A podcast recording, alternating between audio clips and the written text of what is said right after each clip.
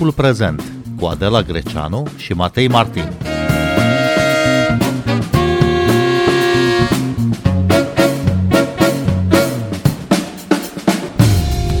Statul francez va deconta de anul viitor consultațiile la psiholog. Anunțul, făcut chiar de președintele Emmanuel Macron, e un semnal de alarmă vizând importanța sănătății mentale în general și în contextul pandemiei în special. Cum ne raportăm în România la sănătatea mentală? Bine v-am găsit! Noi suntem Adela Greceanu și Matei Martin și invitatul nostru este psihologul Daniel David, rectorul Universității Babeș-Bolyai din Cluj și președintele Asociației Psihologilor din România. Bun venit la Radio România Cultural! Bună ziua, mulțumesc pentru invitație! Cum vă explicați decizia statului francez de a deconta câte opt ședințe anual la psiholog pentru fiecare cetățean care are nevoie de asemenea consultații, cu posibilitatea prelungirii numărului de ședințe decontate la recomandarea specialistului?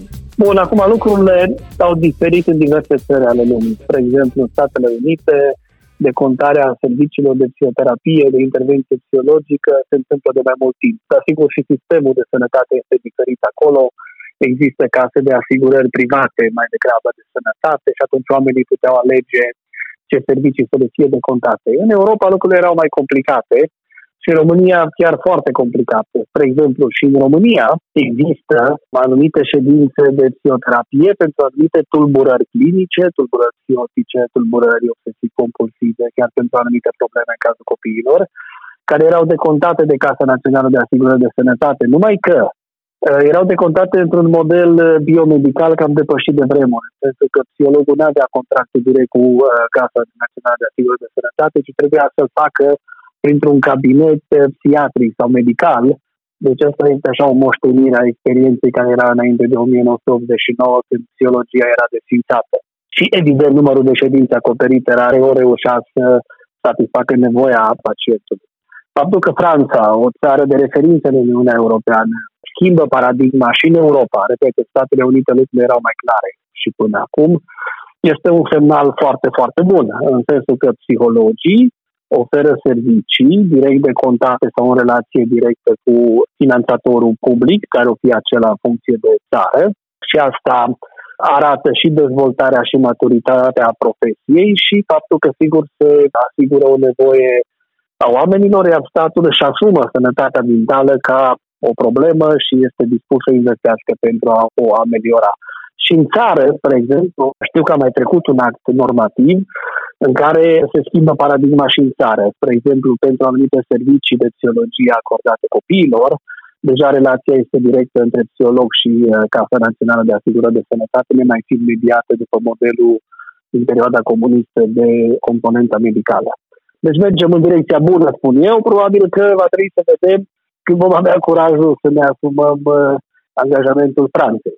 Prin construcție, statul românesc se poate asemăna cu statul francez, cel puțin în ceea ce privește administrația. În ce măsură acest model francez al decontării vizitei la psihiatru poate fi aplicat, importat în România?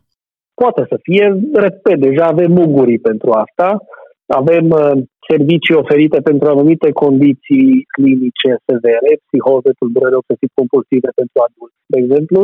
Doar că în, în momentul ăsta sunt decontate prin intermediul unui cabinet medical, de psihiatrie, de exemplu. Aici trebuie schimbată procedura ca profesionistul psiholog să aibă direct contractul cu Casa Națională de Asigurări de Sănătate. Exact așa cum s-a întâmplat sau se întâmplă în cazul copiilor, în care deja acest lucru are loc.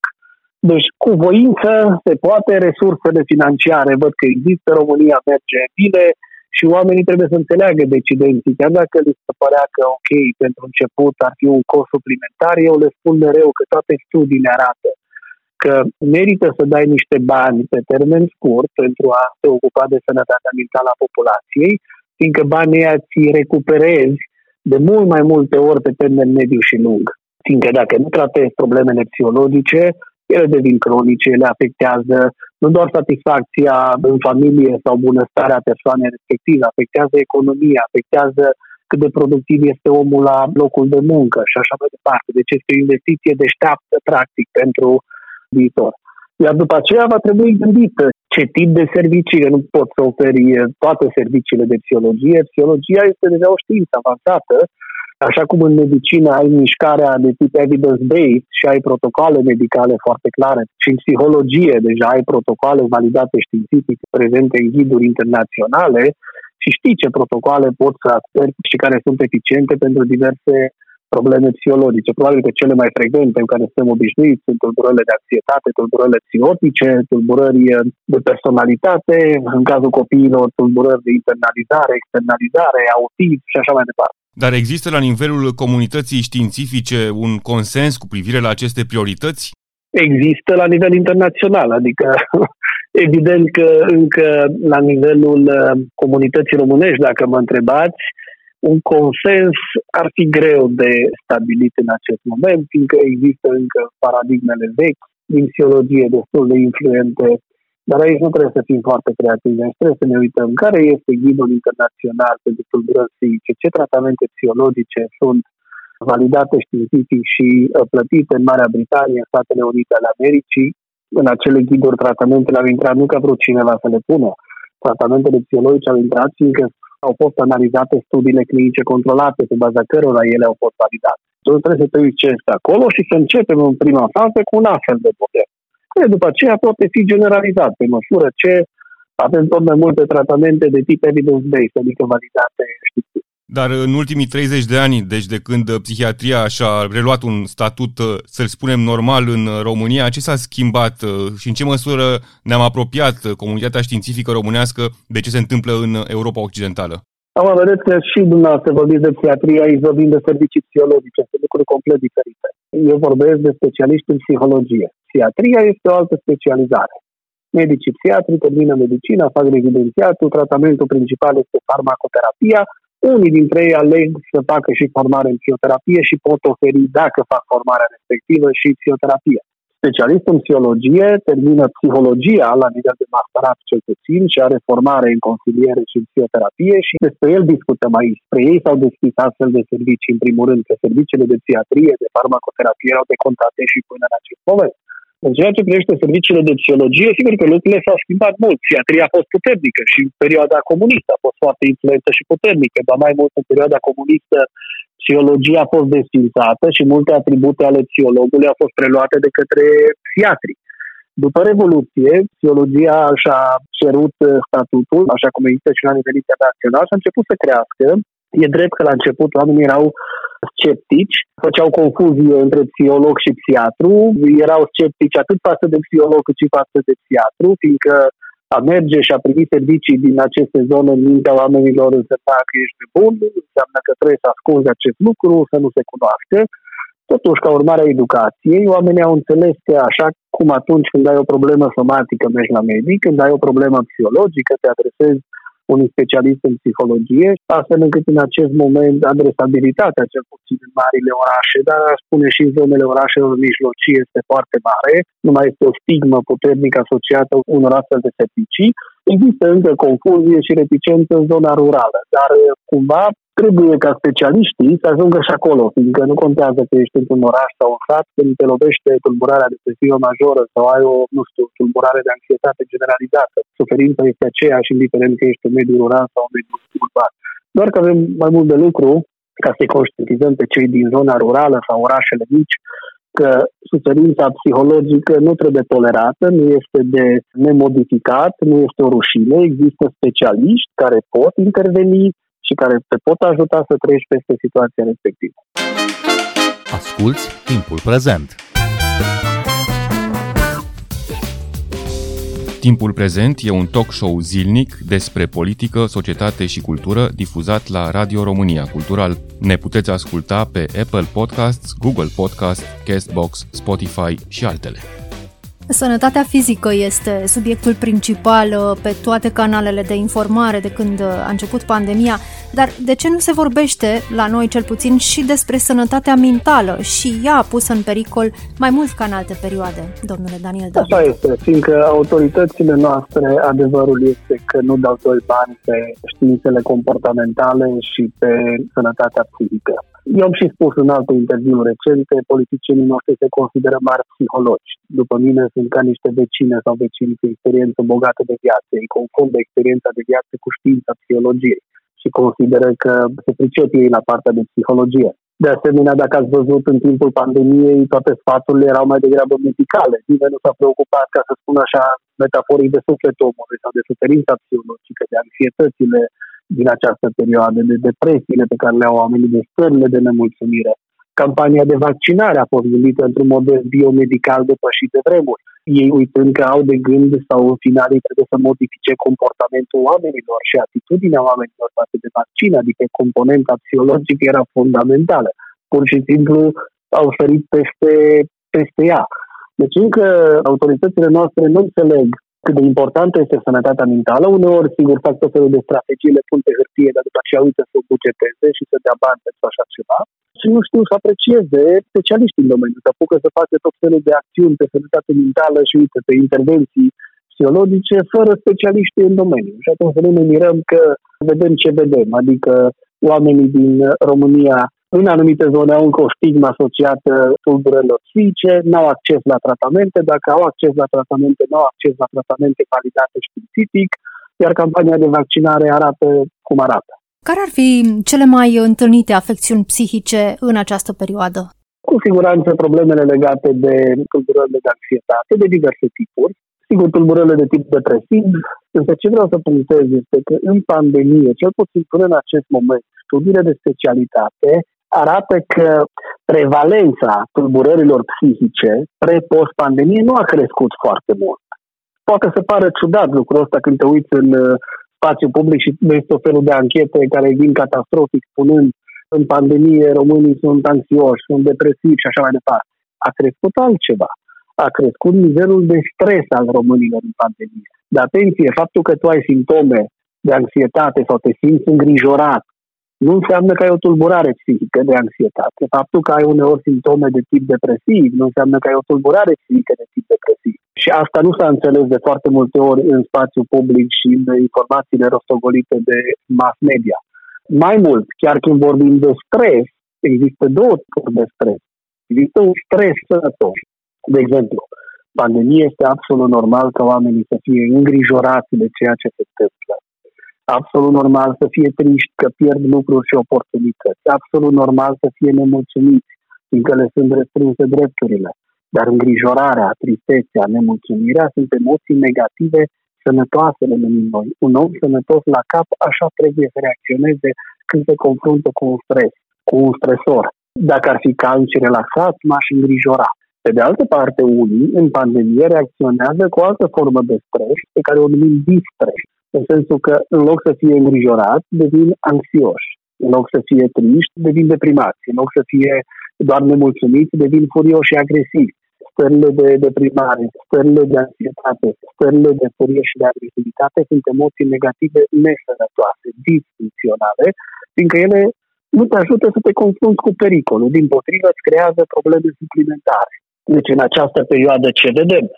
Vedem nu atât o creștere a tulburărilor, a prevalenței tulburărilor psihice, vedem o creștere a stresului, atât în forma funcțională cât și în forma disfuncțională, ceea ce este o reacție oarecum normală, aș considera-o eu, la pandemie. Ce trebuie să facă psihologii în această perioadă? Să-i ajute pe oameni să experiențeze cât mai mult stresul sănătos și nu stresul nesănătos. Bun, și aici întrebarea ar fi de unde știe un om simplu, un om obișnuit, cu ce se confruntă? Ei, aici, vedeți, ne-au lăsat autoritățile, ne-au abandonat în pandemie, am încercat să compensăm prin asociațiile profesionale. Uite, de exemplu, probabil că și voi ați văzut în spațiu public, două mii douăzeci le-am făcut publice, le-am discutat, ghidurile care au fost propuse de către Asociația Psihologilor din România, că le-am diseminat cât am putut, au fost descărcate cel puțin de pe website-ul unde le-am pus noi de sute de mii de oameni. E drept că în România sunt milioane de oameni care ar fi avut nevoie, dar totuși, prin forțe proprii, o asociație profesională să aibă sute de mii de oameni care au beneficiat de aceste ghiduri, cred că e un lucru bun. Și, de asemenea, am încercat să oferim suport gratuit oamenilor prin parteneriatul cu Ministerul Sănătății. Universitatea Babeș-Bolyai și Ministerul Sănătății are încă o linie telefonică gratuită pentru a ajuta pe oamenii care suferă în pandemie să facă față pandemiei și să-și controleze stresul sau să-și transformă stresul acela nesănătos într-un stres sănătos, funcțional, fiindcă, repet, autoritățile au gândit totul într-un model biomedical de și de vreme. Au uitat să gândească într-un model modern, biopsihosocial, de care aveau nevoie oameni. În primăvară, Universitatea Babeș-Bolyai de la Cluj, împreună cu Ministerul Sănătății, au lansat această linie de asistență psihologică gratuită, la care se poate apela pentru cincisprezece minute de convorbire cu un psihoterapeut voluntar. Ce s-a întâmplat cu acest proiect? A fost solicitat continuă, de oameni? Continuă. A fost solicitat foarte mult la început, după aceea a fost solicitat mai puțin și acum funcționează încă. O solicitați mai puțin, deoarece după schimbările de la minister, ministerul nu l-a mai promovat. Că, până la urmă, era foarte important să fie o promovare constantă din partea ministerului, astfel încât lumea să știe că există acest uh, număr gratuit în care pot obține nu doar servicii gratuite, că vedeți dumneavoastră, asta este un alt pericol. În această perioadă au apărut tot felul de specialiști în psihologie oferind servicii gratuite, dar eu mereu spun, atenție, nu tot ce e gratuit este ok. Multe servicii de psihologie pot fi depășite de vremuri. Trebuie să oferi cele mai avansate servicii de psihologie care sunt validate științific și care se află în ghidurile clinice. Altfel, sunt mulți care folosesc încă niște abordări ori depășite de vremuri, ori la limita între știință și pseudoștiință. Se bucură să spună, oferim gratuit servicii. Doamne ferește, nu mi-aș trimite fratele sau o rudă să primească astfel de servicii.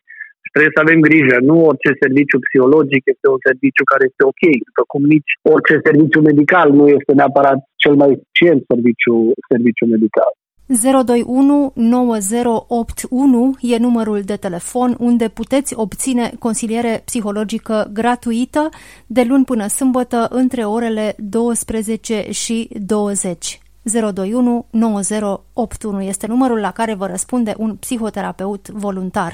Cel mai simplu este să intrați pe site-ul Universității Babeș-Bolyai, aveți pe prima pagină și aveți informații și despre serviciile pe care le oferim, tipurile de servicii, fiindcă, așa cum v-am spus, este important că oamenii să înțeleagă că nu oferim orice serviciu psihologic, ci cele mai eficiente servicii psihologice. Deci dacă intrați pe u b b cluj punct r o, acolo pe prima pagină găsiți link și numărul de telefon pentru ceea ce poate să-i ajute pe oameni în această situație. Dar, domnule Daniel David, e suficient? Ajută cu adevărat pe cineva cincisprezece minute de convorbire cu un psihoterapeut?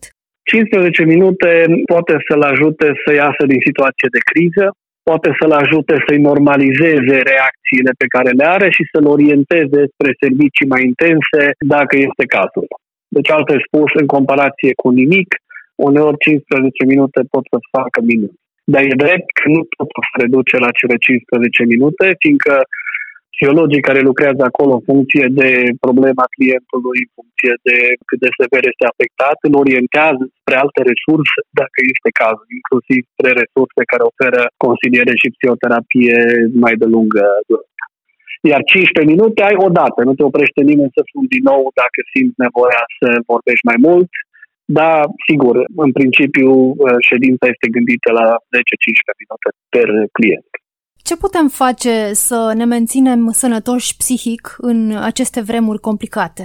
Păi, în primul rând, i-aș încuraja pe toți să citească acele ghiduri care au fost oferite pentru oameni de către Asociația Psihologilor din România și Universitatea Babeș-Bolyai, și ele pot să fie găsite pe site-ul Universității din Cluj, sunt uh, la liber și acolo sunt lucruri foarte practice în care învățăm pe oameni uh, sau le spunem ce pot să facă într-un regim de autoterapie, că în acest fel am gândit, adică să fie un regim de self-help, dar un, iarăși un self-help de tip uh, evidence-based, bazat științific, îi ajutăm să-și controleze emoțiile negative, disfuncționale. În același timp îi ajutăm prin acele ghiduri să își dezvolte o nouă rutină de viață comportamentală. Deci oarecum îi ajutăm să se adapteze și emoțional și comportamental la situația de pandemie prin care trece. Există vreun soi de gimnastică aici pe care o putem uh, exersa în fiecare zi? Da, absolut, absolut. Vă încurajez să vă uitați peste ghiduri și dacă considerați că i-ar ajuta pe oameni, să facem o altă emisiune în care să vedem cum ați înțeles dumneavoastră acele ghiduri și unde ar trebui să clarificăm unele lucruri ca să ajutăm și mai multe oameni. Eu cred că sunt într-un limbaj de interfață destul de accesibil, cum am spus, sunt exerciții care pot fi practicate zilnic, ca o gimnastică vitală, dar dacă credeți că trebuie să le detaliem sau să le nuanțăm, o putem face și o fac cu plăcere într-o altă edițiune. Dar întâi poate aveți uh, timp sau curiozitatea să vă uitați peste ele și dacă considerați că merită să le mediem și mai bine pentru oameni o facem. De ce este important să înțelegem că trebuie să avem grijă și de sănătatea psihică, nu doar de cea fizică? Păi, în primul rând, este vorba de starea noastră de bine. Degeaba treci peste pandemie protejându-te fizic dacă sănătatea psihică îți transformă viața în ceva mizerabil. Ești mereu anxios, depresiv, frustrat și așa mai departe. Ce folos? Deci, în primul rând, este o chestie de, de bunăstare a ta ca individ. Și așa cum am spus, un om sănătos din punct de vedere psihologic se adaptează și caută soluții când se confruntă cu pericolul. Uite, dacă eu sunt doar îngrijorat, dar nu panicat, sunt trist, dar nu deprimat, sunt nemulțumit, dar nu furios și agresiv, voi căuta soluții, în sensul că voi fi atent la distanțare, la respectarea regulilor, poate cum să mă vaccinez, voi căuta soluții să mă adaptez la constrângerile care mi se impun. Deci voi avea un comportament prin care mă adaptez mult mai bine la aceste lucruri. Cineva care este deprimat, cineva care este furios și agresiv, cineva care este panicat, nu este capabil să implementeze nici reguli, nu caută soluții și abandonează lupta cu pericolul, complicând toată situația. Deci e o chestie individuală. Doi, dacă ești afectat din punct de vedere psihologic, evident că asta are impact și asupra familiei, rudelor. Trei, are impact asupra locului de muncă, fiindcă nu mai ești performant la locul de muncă, dai peste cap activitatea și acolo. Și la urmă, cum spuneam, e și un cost personal și un cost pentru alții și în final devine un cost la nivelul societății, inclusiv economic. Cum credeți că vom ieși din această pandemie din punct de vedere psihic, domnule Daniel David? Uh, eu sper să, sper să nu ne întindem foarte mult cu această pandemie. Sper că autoritățile să caute alte soluții decât cele pe care le-au încercat până acum. Mi-ar plăcea să nu crească prevalența tulburărilor psihice și cred că nu va crește dacă reușim anul viitor în primăvară să normalizăm lucrurile și sper în același timp ca dacă oamenii ascultă ce am discutat noi aici, se uită peste ghidurile pe care le-am menționat, apelează la telefonul pe care l-am indicat, chiar dacă suntem stresați, avem un stres sănătos și nu un stres nesănătos. Așa cum am spus, oamenii să nu se teamă că au emoții negative, este un semn de sănătate, de normalitate, și să folosească creativ aceste emoții negative. Eu aș fi îngrijorat dacă cineva mi-ar spune că în perioada asta este vesel și bucuros, calm și relaxat. E greu să spui că asta e sănătate psihologică când te confrunți cu aspecte legate de viață și de moarte. Domnule Daniel David, vă mulțumim tare mult pentru interviu. Noi suntem Adela Greceanu și Matei Martin. Ne găsiți și pe platformele de podcast. Abonați-vă la Timpul Prezent pe Apple Podcasts, Google Podcasts și Spotify. Cu bine, pe curând!